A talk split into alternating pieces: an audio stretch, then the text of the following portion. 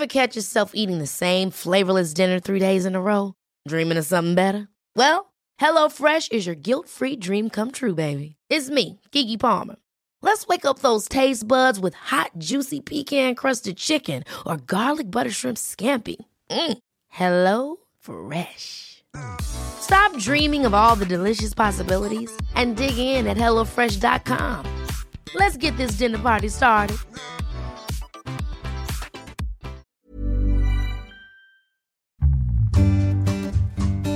Stocks for beginners. Once a theme is widely accepted and an ETF company has launched an ETF off of that theme, the expectations are generally very, very positive. And what's going to drive those stock returns in the future is not how a company does absolutely, but how they do in comparison to those expectations. Hi, and welcome back to Stocks for Beginners. I'm Phil Muscatello. ETFs are a great way to access diversified portfolios of stocks across many asset classes. Beginners will often start with an S&P 500 or Nasdaq ETF, or even an ETF that will let you buy in all of the major stock markets across the planet. However, there can be a dark side. Joining me today to explain this is Mark LaMonica from Morningstar. Hi there, Mark. Hi, thanks for having me. Thank you very much for joining me for this. Now, Let's start by talking about the investment industry and how ETFs are really set up. What's it like in the sausage factory? Yeah, yeah, absolutely. I mean, there is obviously a lot of minutia and different service providers that you do need to deal with if you're setting up an ETF. But for an established financial services company that has existing ETFs, it's not that hard to set up a new one. So you already have relationships with um, all the different service providers, with authorized participants who really facilitate the creation of those ETF units. So all you really need to do is find an index that you want to track if you have a passively managed ETF.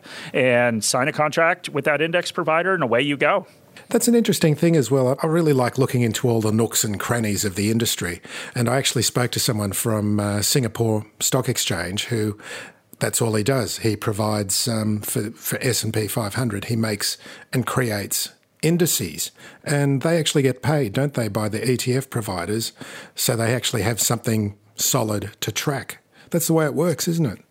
Yeah, absolutely. And they actually, for some of those indexes like the S&P 500, they get paid a lot. So it is a very lucrative business. I will say that Morningstar, we do have our own indexes. So kind of two different approaches. We have something called the open index products, where we are actually giving away for free access to, you know, indexes like an S&P 500, so sort of large scale indexes. And then we have our own proprietary indexes, where we are taking different cuts of data. So whether it's using Morningstar ratings on moats, for example, and we're selling those. So Morningstar isn't in, in the business, but yeah, of course, all of these indexes need to be licensed by a product like an ETF. Mm. Well, we might get back to that later in the um, the interview. It'd be interesting to talk about some of those. Is it indexes or indices? I never know what to say.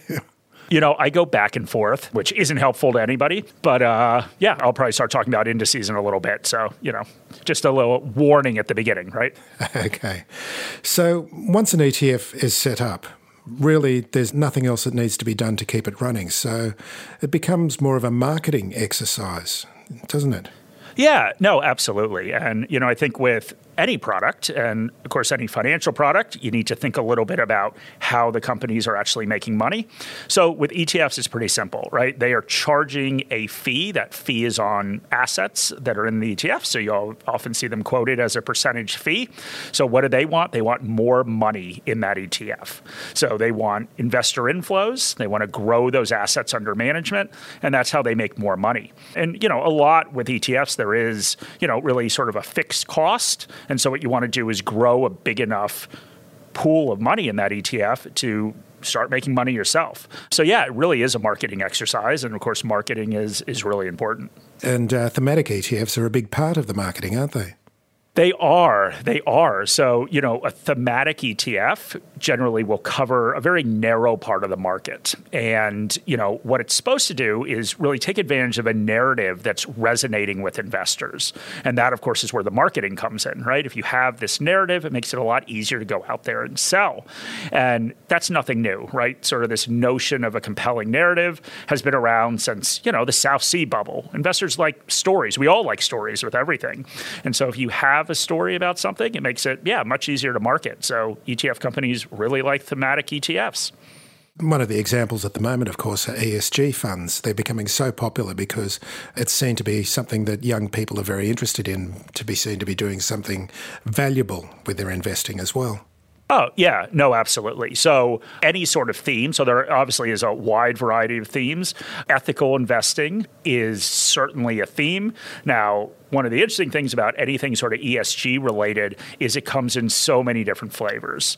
So everything from, you know, funds that are really doing negative screening, that's what you hear about the most. So let's say you don't invest in coal or you don't invest in companies that are damaging the environment. But also ESG can take really a more holistic view of factors and really look at, okay, are these factors as investors we take on risk? Are the risks from things like climate change, are those being incorporated into the price? So the one thing to be careful about with sort of ESG and ethical investing is it comes in lots of different flavors. So I want to hear your story about the railroads, the telegraph, and fibre optic cables. What have they got to do with thematic ETFs? Yeah, yeah, no, absolutely. So, you know, once again, obviously there were not ETFs in what I'm about to talk about. They're not ETFs around at the time, but it is important to note as you know, I said a couple minutes ago at the South Sea bubble that there are certainly these compelling narratives that have always attracted investors. And if ETFs had been around at that time, they would have been marketed as such. Exactly, exactly. So, you know, I think if we look at railroads, telegraphs, and fiber optic cables, the interesting lesson that this has for thematic ETF investors is all of them transform the world. They had really profound impacts on the ways that we all, or people back when this happened, lived their lives. So let's take a look into some of those. So, the telegraph, of course, really the first way that information was able to go quickly a long distance. And yeah, there was a huge bubble in the US around telegraphs. So between 1846 and 1852, the number of telegraph miles in the US went up 10 times. And basically, you know, these were startups. Um, so a little different than what we think of as a startup these days, but these were companies that were started to lay all these telegraph networks. And they faced all the same problems that startups face now. So, you know, certainly there were issues with the quality as floods and weather weather and everything else knocked out these telegraphs. The other problem was there was a ton of competition. So this theme was something that was sort of universally accepted. So you had lots of companies competing over this. And basically what happened is there was a ton of capacity. And ton of capacity led to bad business outcomes. So most of these startup telegraph companies went out of business. And the ones that stayed around couldn't charge a lot because it turns out that one telegraph is just as good as the other one. So companies that were using telegraphs and people that were using telegraphs could shop around. So not a great situation for investors. Very, very similar with railroads. Same thing. Just before we get onto the railroads, I just wanted to say there is a book that came out, oh, most probably a decade or so ago, called The Victorian Internet, which was the story of the telegraph industry. And there's parallels, isn't there, between the telegraph industry and um, the early days of the internet? I mean, is AOL still around? Yeah, yeah, exactly, exactly. Oh, that's interesting. I'll have to, I'll have to pick up that book. Anyway, so let's go on and we'll um, have a talk about the railroads now. Yeah, I mean, railroads pretty similar. So, you know, both in the US and the UK, the companies or the countries took, you know, pretty similar approaches, letting private companies fund these giant railroad networks. So once again, lots and lots of investment, lots of different competition, and at the end of the day, the railroads didn't do very well. So in the U.S. in 1894, there was a railroad crash where a quarter of railroad companies went out of business. But like the telegraph, the beneficiaries of this profound change in transportation, the beneficiaries were actually other companies. And so this is around the time that Sears Roebuck started, Montgomery Ward. So of a sudden these companies were shipping, you know, mail order products across the country. And the same time that Procter and Gamble, Coca-Cola, companies that we still hear about today, they became national companies because they could take advantage of once again these very very cheap railroad rates to ship things all around the country. So it's just an example, and we'll do the last example, something that actually occurred in more people's lifetime, like my own. The last example, if we look at fiber optic cables. So late 90s, right? The internet's starting up. What do we need? What infrastructure do we need? We need to lay cable so that we can, of course, have all these high speed networks that we all you know take for granted now. So companies like Global Crossing, WorldCom, they invested 30 billion dollars. They built out 90 million miles of fiber optic cable, and in 2001, along with the dot com bubble bursting, this burst as well. And at the time, amazingly enough, 5% of everything, all these cables that they put all around the world were being used. So huge oversupply. And so these companies went out of business, but we're all seeing the benefit now, right? Google, YouTube, Facebook, all these business models that are reliant on the ability to deliver data around the world are based off of this. And, you know, I think the point and why this ties in with thematic ETFs is they're all examples where the theme was correct. So the internet was going to change the world. Railroads were going to change transportation and shipping. But the question is who is the beneficiary? And we always get in these situations where we don't know. Is the beneficiary the company that is, in this case, laying the fiber optic cable or the railroads? Or is the beneficiary consumers or other companies that use these networks to build out a business? So that's just something that's important to be mindful of with thematic ETFs is we don't really know who the beneficiary is going to be. Ready to pop the question? The jewelers at BlueNile.com have got sparkle down to a science with beautiful lab grown diamonds worthy of your most brilliant moments. Their lab grown diamonds are independently graded and guaranteed identical to natural diamonds, and they're ready to ship to your door. Go to Bluenile.com and use promo code LISTEN to get $50 off your purchase of $500 or more. That's code LISTEN at Bluenile.com for $50 off. Bluenile.com code LISTEN.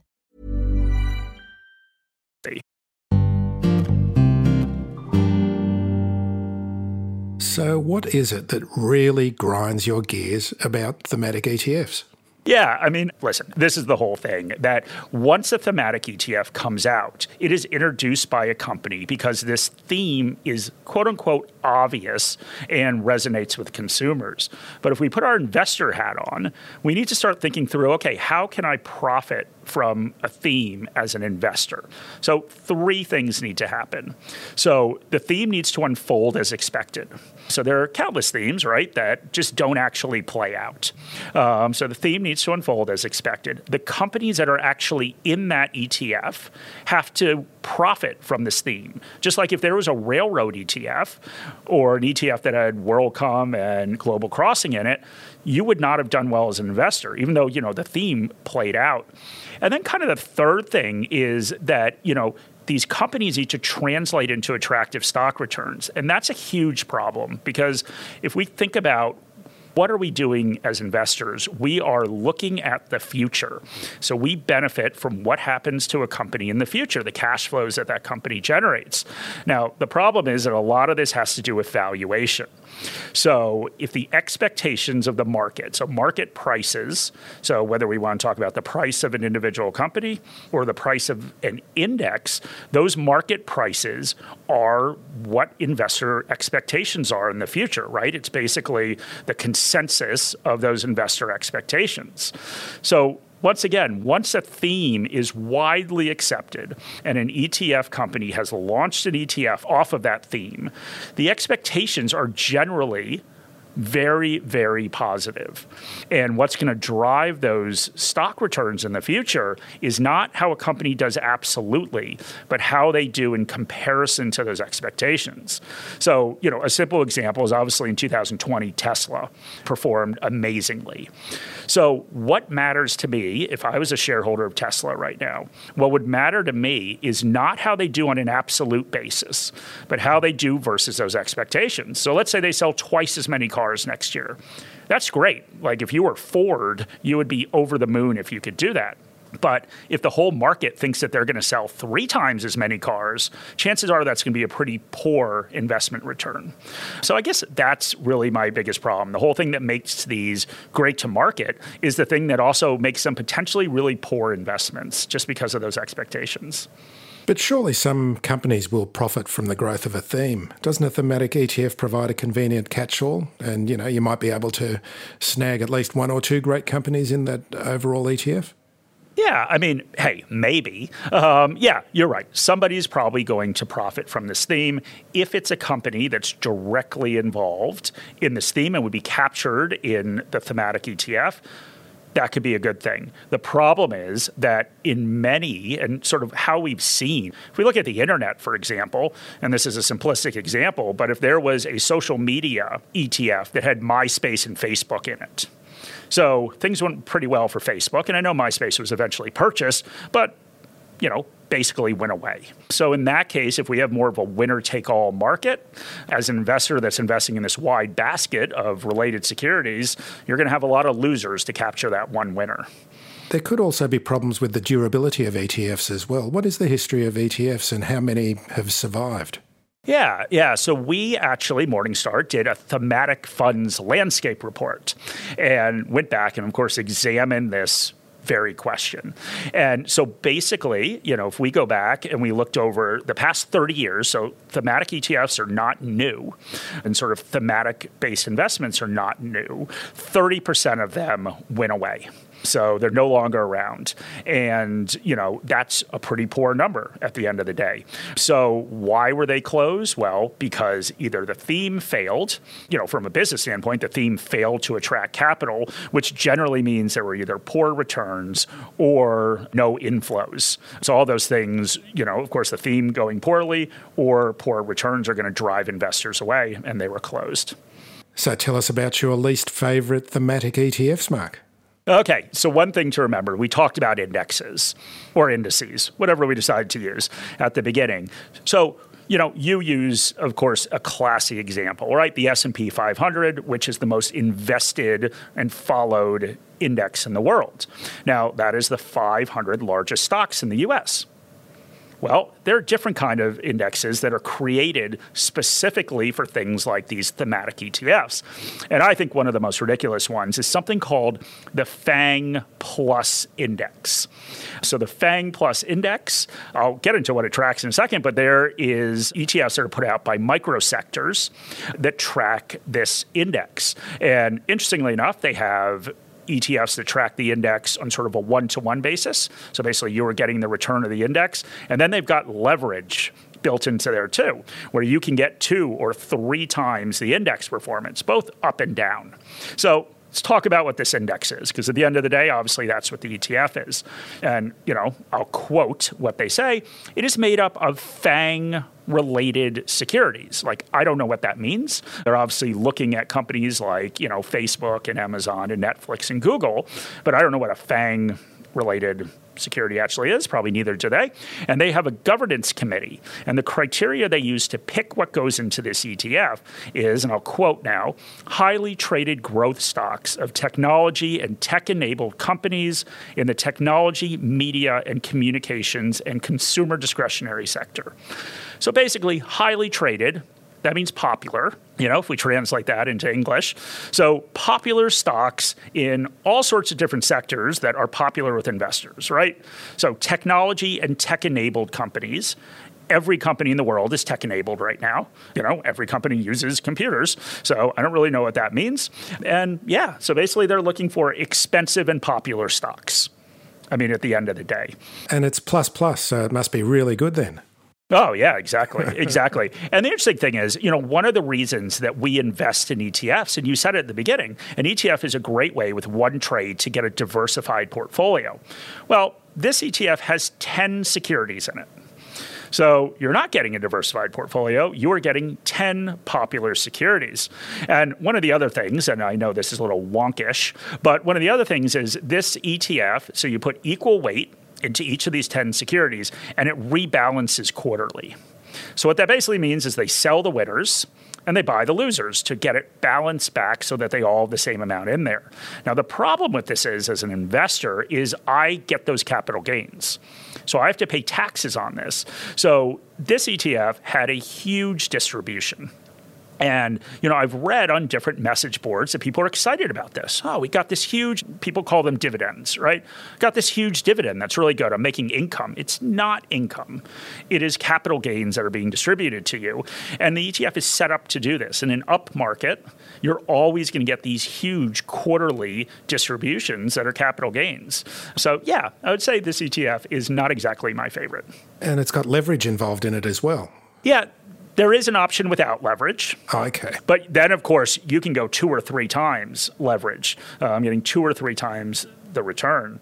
Wow. And, and so people don't even understand what that means. They're most probably looking at the plus plus thinking, oh, this is great. Yeah, yeah, no, exactly. And it's double thumbs up. And it's done very well. Like, I will say that. It has very strong returns. And of course, strong returns attract investor capital. You know, the problem is, of course, you know, in my opinion, is the stuff that's been going on in the market right now. The market's just gone straight up and has been performing very, very well. And that's when this stuff looks attractive. But, you know, there's a price to earnings ratio of close to 48 which is very high um, for the securities in here. So yeah, I just worry that, you know, at the top of the market, and, you know, I'm certainly not smart enough to call a top of the market, but the same thing happens at the top of every market. All this investor money rushes in and generally gets burned when the market falls. Just wanted just to explore just that little point there that you made about the reweighting every quarter. Is that because the most successful companies in the portfolio are suddenly maybe instead of being 10%, they're 12, 15, 18%. So you have to get rid of some of that to bring it back down to 10% and then buy more of the less successful companies. Exactly, exactly. Doesn't sound good. Yeah, yeah, generally the way an index works. So if we go back to the S&P 500, the S&P 500 is a market cap weighted index. So the weightings in that index are based on how big the company is and how big the company is measured by shares times the price. Now, over time, if the same company is more and more successful, and we've seen this with a lot of tech companies, they will make up a bigger portion of the index. But there isn't any rebalancing that happens. So if a company drops out of the index, of course the index has to sell it and buy something else. But generally, you're not going to have all that much activity around new companies coming in and going out. In this ETF, it is an equal weighted ETF. So, just as you said, if one company does really, really well over the course of a quarter and it's now 15% of the index, you have to sell it off to get that equal weighted again. And they almost have to do this because it's a 10 stock index. I mean, you know, they can't get to a point where if one company did really well, it makes up 60, 70% of the index. So they're rebalancing. But the problem is, as investors, that rebalancing is not free, right? We pay capital gains tax on that rebalancing. So, is there any place in an investor's portfolio for thematic ETFs? Yeah, I mean, listen, our viewpoint at Morningstar is these should not be core parts of investors' portfolios. So, yes, certainly if there is a little bit you want to dabble with on something more speculative maybe this has a place depending upon of course your financial goals and what you're trying to accomplish. But you know i think taking a step back investing is not supposed to be exciting. Um, I know we're, you know, certainly on a podcast talking about investing, but yeah, it's just not supposed to be that exciting. It's generally safer for people to take a step back and watch these developments from the sidelines and buy something more diversified. So we use the example of the S&P 500. That's an example of something obviously a lot more diversified. So, you know, chasing around these new investment areas that are more speculative in nature hasn't generally worked out for most investors. So I think you should be very careful about these. What products does uh, Morningstar offer for new investors, and especially in the ETF space, and making sensible decisions about purchasing ETFs? Yeah, absolutely. So the first thing I would say is you can go to morningstar.com. We have a lot of articles on there, and they are free to access. So certainly you can read commentary from our editorial team talking about all types of investments, including ETFs. There's a good learn section on there, so you can go learn a little bit more about investing.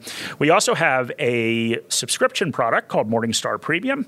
So basically, you pay a annual subscription fee, and you get access to our research. So Morningstar covers ETFs and funds as well as individual shares. So you can read what our analysts think about that and see the different ratings we have on different ETFs if that's what you're interested in. Mark LaMonica, thank you so much for joining me today. Great. Thank you very much. If you found this podcast helpful, please tell a friend, especially if it's someone who needs to start thinking about investing for their future. You'll be helping them and helping me to keep this show on the road. Stocks for Beginners is for information and educational purposes only. It isn't financial advice, and you shouldn't buy or sell any investments based on what you've heard here. Any opinion or commentary is the view of the speaker only, not Stocks for Beginners. This podcast doesn't replace professional advice regarding your personal financial needs, circumstances, or current situation. And thank you for listening to my podcast.